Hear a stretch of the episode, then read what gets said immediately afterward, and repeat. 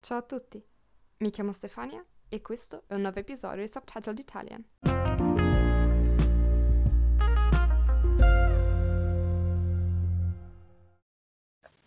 Bentornati a tutti, questa è una nuova puntata di Subtitled Italian. Come sapete ho iniziato un progetto sui dialetti e gli accenti italiani e oggi ho qua con me uh, un nuovo ospite. Ci siamo spostati un po' più a sud rispetto al primo episodio, quindi non siamo più in Toscana, siamo giusto un pelino più a sud. Oggi con me ho Niccolò dal Lazio. Ben arrivato Niccolò. Grazie mille per avermi invitato in questo podcast. Ma no, grazie Io... a te per aver partecipato. eh, deve essere un progetto molto carino. Ieri ho visto un po' di cose, è stato di... la tua pagina Instagram è molto molto interessante. Anche Grazie. i reels molto carini. Gentilissimo. Senti Niccolò, visto che nessuno ti conosce, insomma, vogliamo conoscerti un po' meglio. Ci vuoi raccontare qualcosa su di te, magari da dove vieni esattamente, magari anche solo la provincia, um, che cosa fai nella vita, se studi, se lavori? Senz'altro. Eh, beh, io appunto mi chiamo Niccolò, vengo da Roma, proprio Roma centro, quindi provincia di Roma. Studio però a, sotto l'Unibo a Cesena, faccio il terzo anno di ingegneria biomedica, quindi mm-hmm. si spera che a breve mi laurei, esami permettendo. Per il resto, con questa quarantena sono tornato a Roma, infatti adesso sto a casa di mia madre e mm-hmm. ho visto il tuo spot e devo dire che era molto interessante. Quindi non vedo l'ora di parlare anche un po' di una città in cui sono nato e cresciuto e che tengo veramente vicino al cuore. Ottimo, grazie mille. E faccio una piccola ecco, nota per chi ci sta ascoltando. Uh, Nicola ha menzionato Spotted. Um, in Italia, ora non so se all'estero funziona allo stesso modo, in Italia è partita un po' questa moda di creare delle pagine sia Instagram che Facebook che si chiamano Spotted più il nome dell'università. In queste pagine, in sostanza, gli studenti di quell'università scrivono dei messaggi quando cercano qualcosa o qualcuno, quindi se cercano appunti o se cercano delle persone per un motivo o per l'altro. Quindi io appunto ho scritto questa specie di annuncio in cui dicevo ragazzi ho bisogno di persone da queste regioni, chi è abbastanza coraggioso da farsi intervistare e quindi appunto ecco Nicola è uno, una delle persone che ha risposto al mio annuncio. Allora, mh, visto che diciamo nella mia pagina sia Instagram, anche in realtà come ascoltatori del podcast, ho persone un po' da tutto il mondo e mh, e persone che spesso parlano più di una lingua straniera, mm, mi chiedevo qual è il tuo rapporto con le lingue straniere? Quindi parli qualche lingua straniera? Uh, che rapporto hai di amore, di odio, di indifferenza? No, devo dire che mi piace molto imparare nuove lingue. Non è una cosa che avrei preso appunto come corso di laurea, però l'inglese, per esempio, posso dire, essendo poco modesto, di conoscerlo bene Okay. E questa è stata una fortuna perché ho avuto delle prof veramente brave e ho avuto anche l'opportunità di fare un viaggio all'estero, uno studio all'estero di un semestre. Quindi wow. quello mi ha aiutato molto con pronuncia e scioltezza nella lingua. E ora, anzi, questo semestre sto facendo un corso di A1 di tedesco, che devo dire è uh. molto più difficile di quanto pensassi, quindi devo rimettermi un sacco a studiarlo. Eh sì, diciamo che come dire io, bisogna entrare un po' nel mood del tedesco. Io l'ho studiato eh, per un bel po' di anni, all'inizio ti disorienta un po'. Sì, è veramente particolare, sembra un po' il, il latino, poi un po' l'inglese, però alla fine non è nessuna delle due. Esatto, esatto, è un remix. Esatto, cioè, anche meno magari. però molto bella Comunque preferisco, devo dire, l'italiano alla fine, non perché sia di parte, ma perché comunque ha una, musa- una musicalità proprio diversa e mi piace, ecco. Mm-hmm. Eh, potremmo fare un giorno una classifica delle lingue più belle da ascoltare, da sentire. Probabilmente eh, molti direbbero, metterebbero l'italiano al primo posto. Ho questa sensazione. Eh, ma è una cosa che ho sentito molto anch'io, esatto. L'italiano sul come suona, le lingue latine soprattutto. Mm-hmm. Viene apprezzato molto, sì, assolutamente. Forse, ecco, diciamo che um, c'è un po' di competizione con il francese, perché il francese fa molto elegante. Fa m- molto lingua dell'amore. Esatto, esatto. Quindi siamo un po' in competizione con i francesi. Eh, però alla fine, dai, su via. Cioè, l'italiano è meglio. francese però devo dire è una lingua che per un po' ho pensato di imparare, però poi ho dato precedenza al tedesco.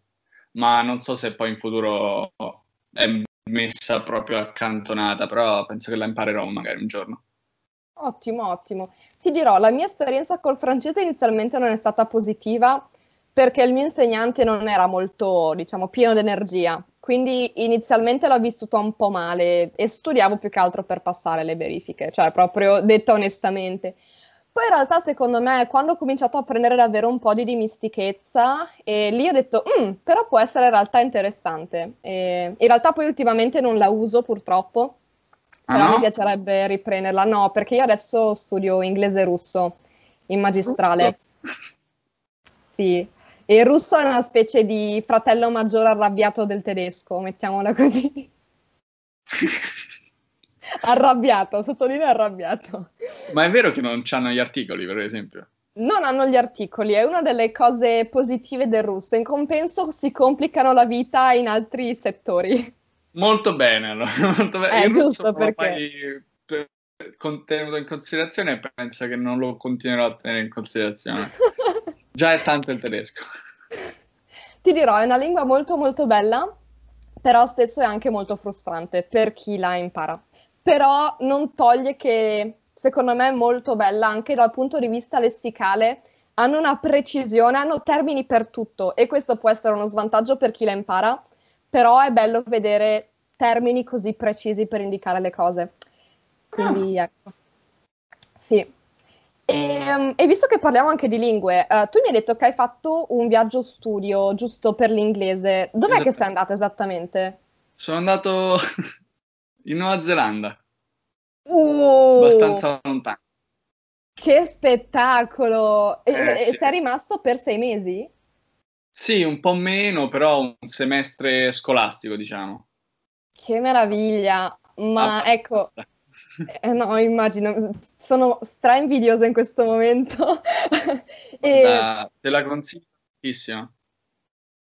È un posto veramente, a parte che è bellissimo a livello naturale, però ha una storia culturale incredibile con tutta la parte di Maori e colonizzazione, Mhm. a livello anche animali, di animali, animalistico e di botanica in particolare, ha un sacco di parti naturali e una grande anche comunità italiana, perché non ne ho incontrati molti, però ci sono magari famiglie che sono figli o nipoti di italiani che sono andati lì eh, durante il dopoguerra oppure anche, cioè, il primo, la prima metà del XX secolo. Mhm. Mi ricordo che nel paesino accanto a dove stavo io c'era un uomo che faceva il limoncello, per esempio, quindi era un po' come stare a casa. Fantastico! Se c'è il limoncello è già un ottimo segno. E Quello aiutava, sì, sì, sì. Ma ecco, hai avuto qualche problema a livello di shock culturali? C'è stato qualche aspetto culturale che in qualche modo cozzava proprio con quello italiano, con la cultura italiana?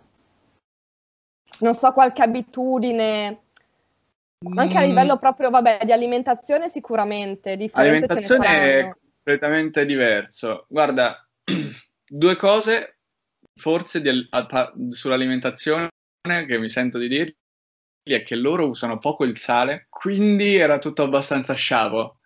Però non è che io posso fare una, una croce per questo.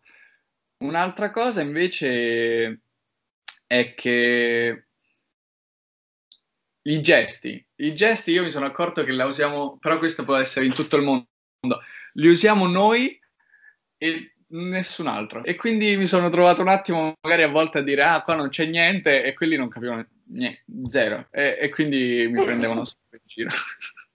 No, sì, effettivamente la cosa dei gesti è abbastanza risaputa, però magari non ci rendiamo conto davvero a che livello. Guarda, veramente io ci sono rimasto un attimo ah, non siete italiani.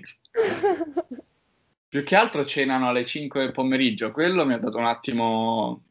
mm, do- mi ci sono dovuto abituare. Immagino.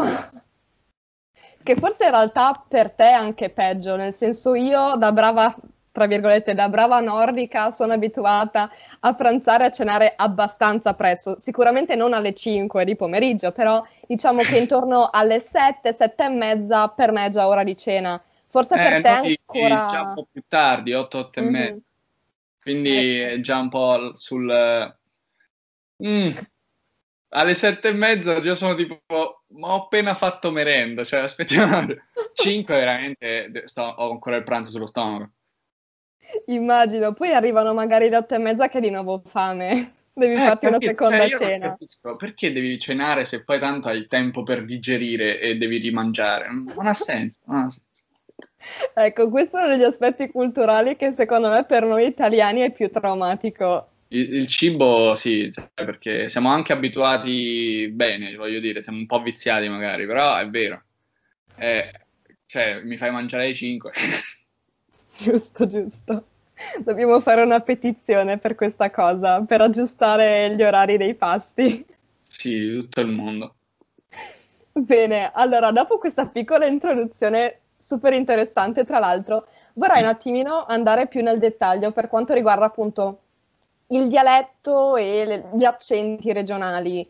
Um, quindi volevo sapere più o meno, intanto, quanto è importante il dialetto nella tua regione, cioè quanto è effettivamente parlato il dialetto.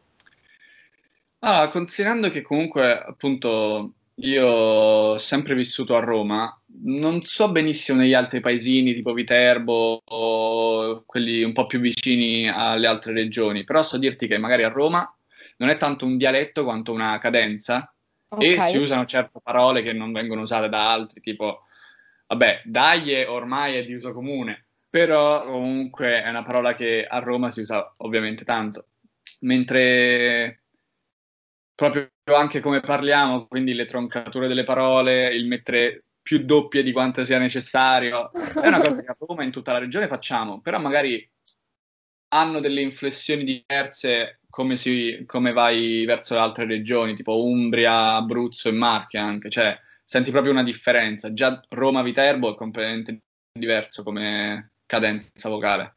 Mhm.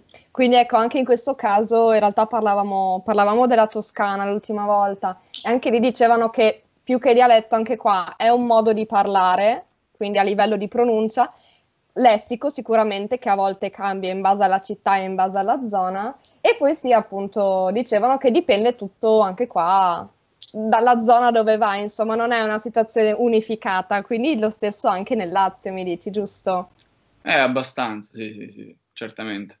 Quindi ecco, probabilmente i nostri ascoltatori conoscono abbastanza bene um, l'accento romano romano, romano de Roma, però ecco, sì, sappiate che in realtà ci sono molte varianti, ecco, che magari per uno straniero non sono così ovvie, eh, però per uno del posto dice, ah, ma tu non sei di Roma, di dove sei tu? Eh, quello capita un sacco. Cioè, sa- puoi dire che è del Lazio, però non è esattamente di Roma. E, allora, mh, visto che abbiamo detto che ci sono anche espressioni particolari, ora dai lo conosco anch'io, ma c'è magari qualche altra espressione tipica della tua zona che tu usi spesso quando parli? Un'espressione che ah, uso, che per fortuna non devo usare spesso, però mi ritrovo molto anche a pensarlo. È un'espressione che mi ha passato mio è a chi tocca non se ingrugna. Cioè, a chi tocca tocca, cioè, mm, ah, quello gli è capitata sta disgrazia, oppure, eh, però alla fine anche eh, gli è toccata, mi dispiace, però più di quello non si può fare. ok, puoi ripeterlo ancora una volta così lo sentiamo bene? A chi tocca non se ingrugna, cioè un, un mm in mezzo alle due parole, che però ovviamente è un po' più sciolto, tutto attaccato, diciamo. Mhm, ok, fantastico, bellissima questa espressione. Um, allora, mh, l'ultima volta quando ho fatto la live, mh, un paio di, di ascoltatori mi hanno fatto due domande molto molto interessanti che quindi vorrei condividere anche con te. Mhm. E la prima domanda è, secondo te in Italia viene fatta discriminazione in base all'accento parlato, insomma, dalle persone? Ah, cons- ah, io posso dire che eh, la mia esperienza magari è a Cesena, Mhm, ora non è per offendere i romagnoli, no? Però ci sono state alcune volte in cui, appunto, parlando, dicono, ah, tu sei di Roma. Sì. E alcuni sono... Ho avuto delle occasioni in cui magari qualcuno mi fa, ah, tutti i romani sono burini. E io, no, non è vero. Quindi c'è un po' questa cosa, se hai un certo accento magari sei un po' meno acculturato, quando invece non è affatto così. No, assolutamente, Immagino assolutamente. sempre la storia del nord contro sud, in cui noi romani ci ritroviamo a essere in mezzo anche se siamo del centro, però che gli dobbiamo dire? Effettivamente, ma questa è una cosa su cui in realtà ci pensavo un po' di tempo fa, che il Lazio obiettivamente è centro, ma non so perché in tre quarti dei casi viene considerato sud. È questa etichetta che è stata appiccicata sul Lazio. A caso, sì. eh, vabbè, cioè, ok, però no. Però no. Si No, ecco. metà dell'Italia. Ecco sì, quindi diciamo che tu hai avuto qualche piccolo problema, niente di grave, però ci sono No, comunque degli stereotipi infatti- presenti. Eh, app- appena parlo sanno di dove sono. Eh, quello sì è un po', un po' un problema, però appunto come dicevi tu, ehm, diciamo che è inutile fare adesso distinzione a livello, diciamo, di erudizione, di cultura tra nord e sud, perché a livello di università ci sono ottime università, sia a nord che a sud, e in ogni caso gli studenti si spostano. Quindi tu mi dici che Esatto. studi a Bologna, Voglio dire. Poi quanti, moltissimi miei colleghi universitari sono della Campania, della Puglia, quindi cioè, è un po' più inutile ormai questo discorso nord contro sud. È Esatto. divertente magari scherzarci, certo, però. Sì, ci sono diciamo alcuni, tra virgolette, piccoli stereotipi che possono far sorridere. Parlavamo prima degli orari dei, dei pasti. Eh, Esatto. diciamo che è un discorso che salta spesso fuori perché appunto io sono abituata a certi orari, tendenzialmente al centro, perché già in realtà in Toscana, centro, anche Emilia Romagna e sud, centro e sud, ehm, gli orari dei pasti sono un po' più posticipati. Quindi sono magari Esatto. piccole cose così sulle quali effettivamente si può scherzare senza offendere nessuno, ecco. Esatto, esatto. Senza Bene, bene. E allora, io in realtà ti faccio anche la seconda domanda, anche se effettivamente abbiamo detto che a Lazio non si può applicare tantissimo perché un dialetto vero e proprio mm, non c'è. Però secondo te in generale è giusto insegnare dialetti a scuola? Dovrebbe essere obbligatorio? Obbligatorio non penso, penso sia giusto educare i, ba- i ragazzi, i bambini ormai, perché comunque è da lì che si inizia, a sapere la distinzione, Mhm. quindi a sapere qual è ita- l'italiano, anche perché poi con una lingua unica si ha più unione. Però è anche vero che molte cose poi si vanno a perdere, e quello sarebbe anche un peccato a livello culturale. Quindi penso che quello che trapela e trasudi nelle generazioni magari basta anche perché anch'io magari so cose perché me l'hanno passato i miei genitori, i miei nonni, magari qualcuno del Veneto sa certe parole perché gliel'hanno passate, quindi alla fine Mhm. si useranno sempre. Poi se qualcuno si vuole informare, appunto, vedi i tuoi podcast. Però obbligatorio non penso, anche perché sarebbe un carico in più e sapresti una cosa che alla fine non è propriamente utile a lungo termine, anche nella tua stessa regione, ecco. Parli Sì. coi vecchi. Ecco, sì, effettivamente questa è un'osservazione che ho fatto anch'io, nel senso che almeno nella mia regione e nella mia zona, perché anche qua bisogna fare distinzioni come al solito tra aree, c'è una lotta tra Friuli Nord e Friuli Sud, però nel Friuli Nord c'è la mia zona. Um, diciamo, il, il dialetto carnico viene parlato tendenzialmente, diciamo, dalle generazioni sicuramente più vecchie rispetto alla mia. Um, io lo conosco, il mio dialetto, mh, lo so parlare ma non lo uso, quindi adesso diciamo sono un po' arrugginita. Se dovessi cominciare a parlare così all'improvviso sicuramente farei molta fatica. Um, però ecco, anch'io l'ho imparato sicuramente non a scuola il mio dialetto, ma con i miei nonni. Quindi secondo me quello è un bel tipo di imparare il dialetto. Se avessi dovuto stare a scuola e farmi lezioni di carnico, um, forse l'avrei vissuto in modo diverso e l'avrei apprezzato molto di meno. Eh. Sicuramente.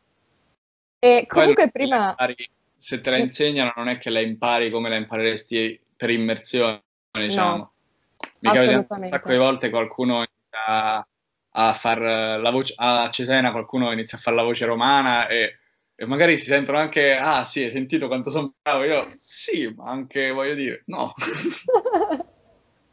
Nel senso che si, si vede che non è naturale, non è... È, è un po' forzato, esatto. Mhm.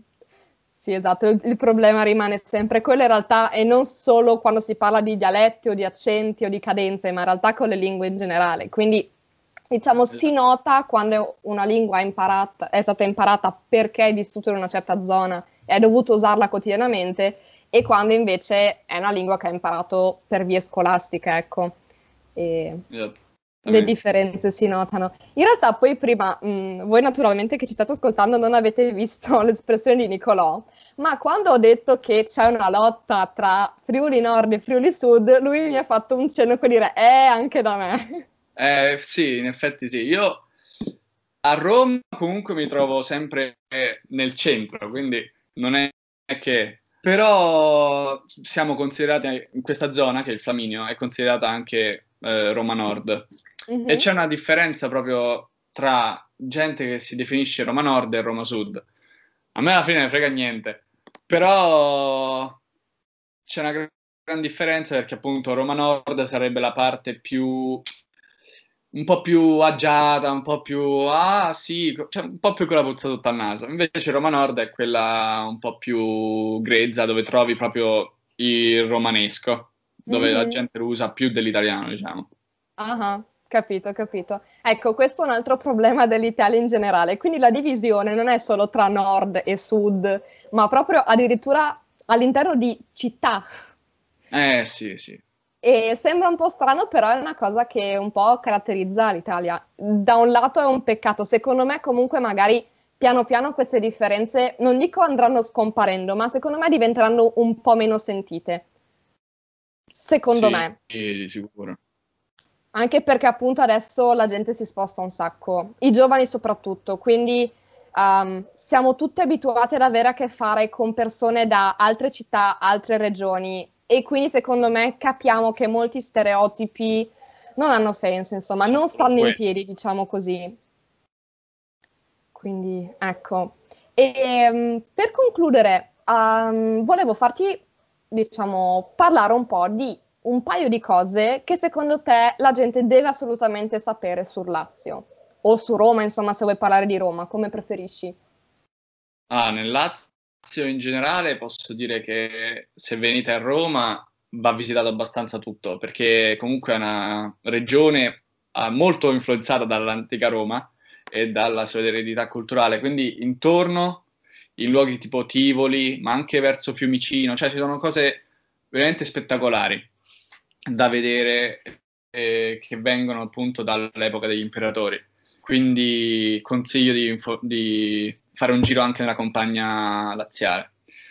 Roma in particolare eh, è Roma, quindi ha un po' di tutto a livello di antica Roma e comunque posti da visitare, però eh, ci sono alcune chicche che molti non conoscono, molto, un po' più recenti, diciamo. Una, per esempio, due anzi, sono il caffè greco e la sala da tè Babington, Mhm. che sono due istituzioni che, se non sbaglio, sono- si trovano entrambe vicino Piazza di Spagna.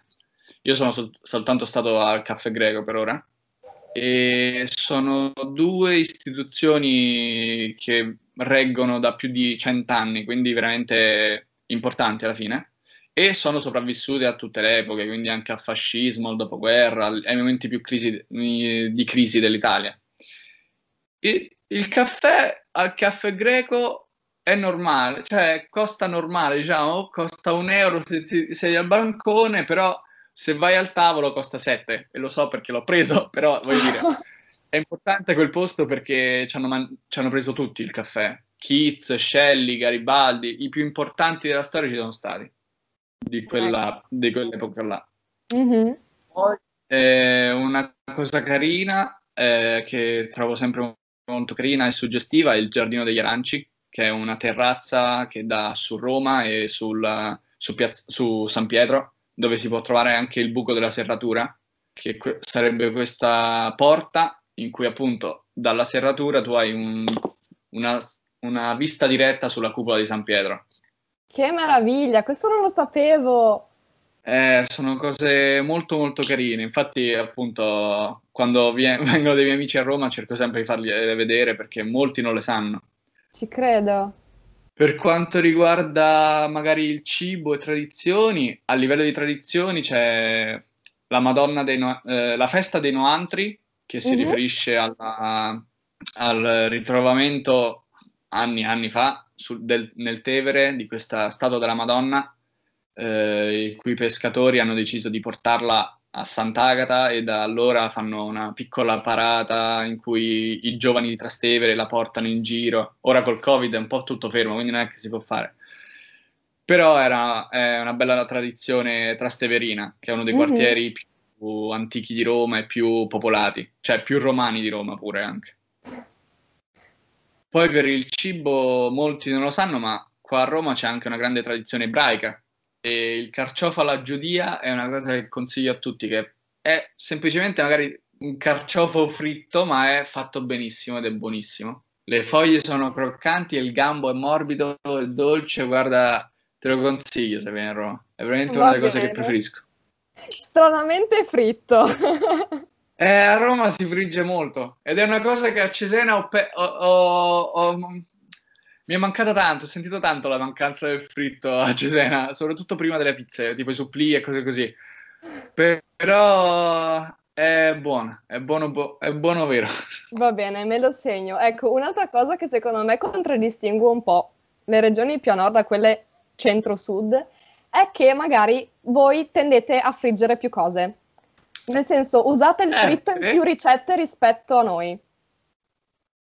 Quello, quello è vero, quello l'ho, vis- l'ho notato anch'io, Sale. E non lo so perché onestamente, però a me va bene così. A me, io sono un grande amante del fritto, baccalà, fiori di zucca, io, a me piace tutto.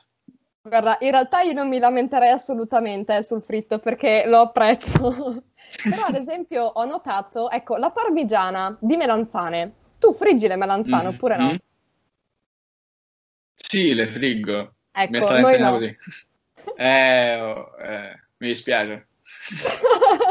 No, effettivamente io il fritto l'apprezzo un sacco, quindi secondo me, ecco, per me è rischioso venire, diciamo, spostarmi eh, di regione perché, eh, diciamo, da noi forse, non so come dire, il cibo è un po' più, tra virgolette, spartano, nel senso che rimaniamo abbastanza sul leggero tendenzialmente, a parte Mm. qualche piatto, insomma. Invece, diciamo che nelle regioni centro-meridionali c'è proprio il cibo buono, carico, non so come dire, cioè ricette belle toste. Eh, eh, sì, è molto... eh, già la carbonara con la presenza di uova e guanciale è abbastanza corposa, diciamo. Però sì, è una cosa... È un pasto che ti riempie dall'inizio alla fine. Per Quindi me sarebbe la me- fine perché veramente ingrasserei tantissimo, però onestamente vorrei fa- passare un periodo appunto anche nel Lazio per mangiare proprio il cibo quello buono, gustoso e saporito. Ah, guarda, se vieni ho un sacco di posti da consigliarti. Già soltanto il mercato all'aperto di Testaccio ha un, un sacco di mm, eh, negozietti dove fanno molto street food, che sarebbe ah, il cibo che si mangia al volo, in cui appunto si trova fu- supplì, mozza- eh, mozzarelle fritte, crocchette, ma anche appunto questo carciofo alla giudia che vale, vale un sacco la pena. Che spettacolo. Ecco, mi raccomando, segnatevi questi nomi perché appena finisce il Covid e potete venire insomma qua in Italia, avete un sacco di posti già da visitare, quindi prendetevi, non so, un due settimane buone per visitare bene la zona. Eh, per forza.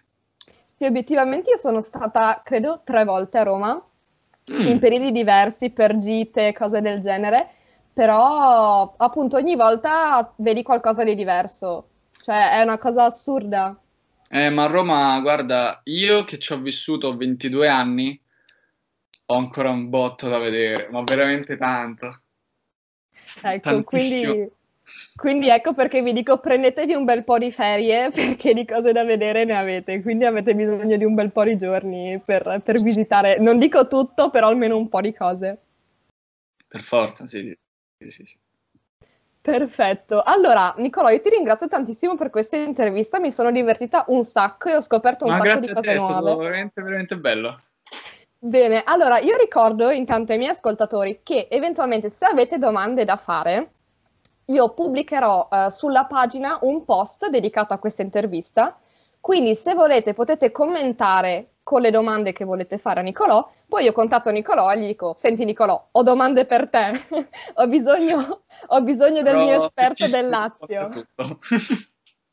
Benissimo, allora intanto di nuovo grazie a te per, per la collaborazione, grazie a chi ci ha ascoltato e noi ci risentiamo invece alla prossima intervista, non vi svelo ancora chi ci sarà nella prossima intervista e niente, statemi bene e ciao a tutti. Ciao.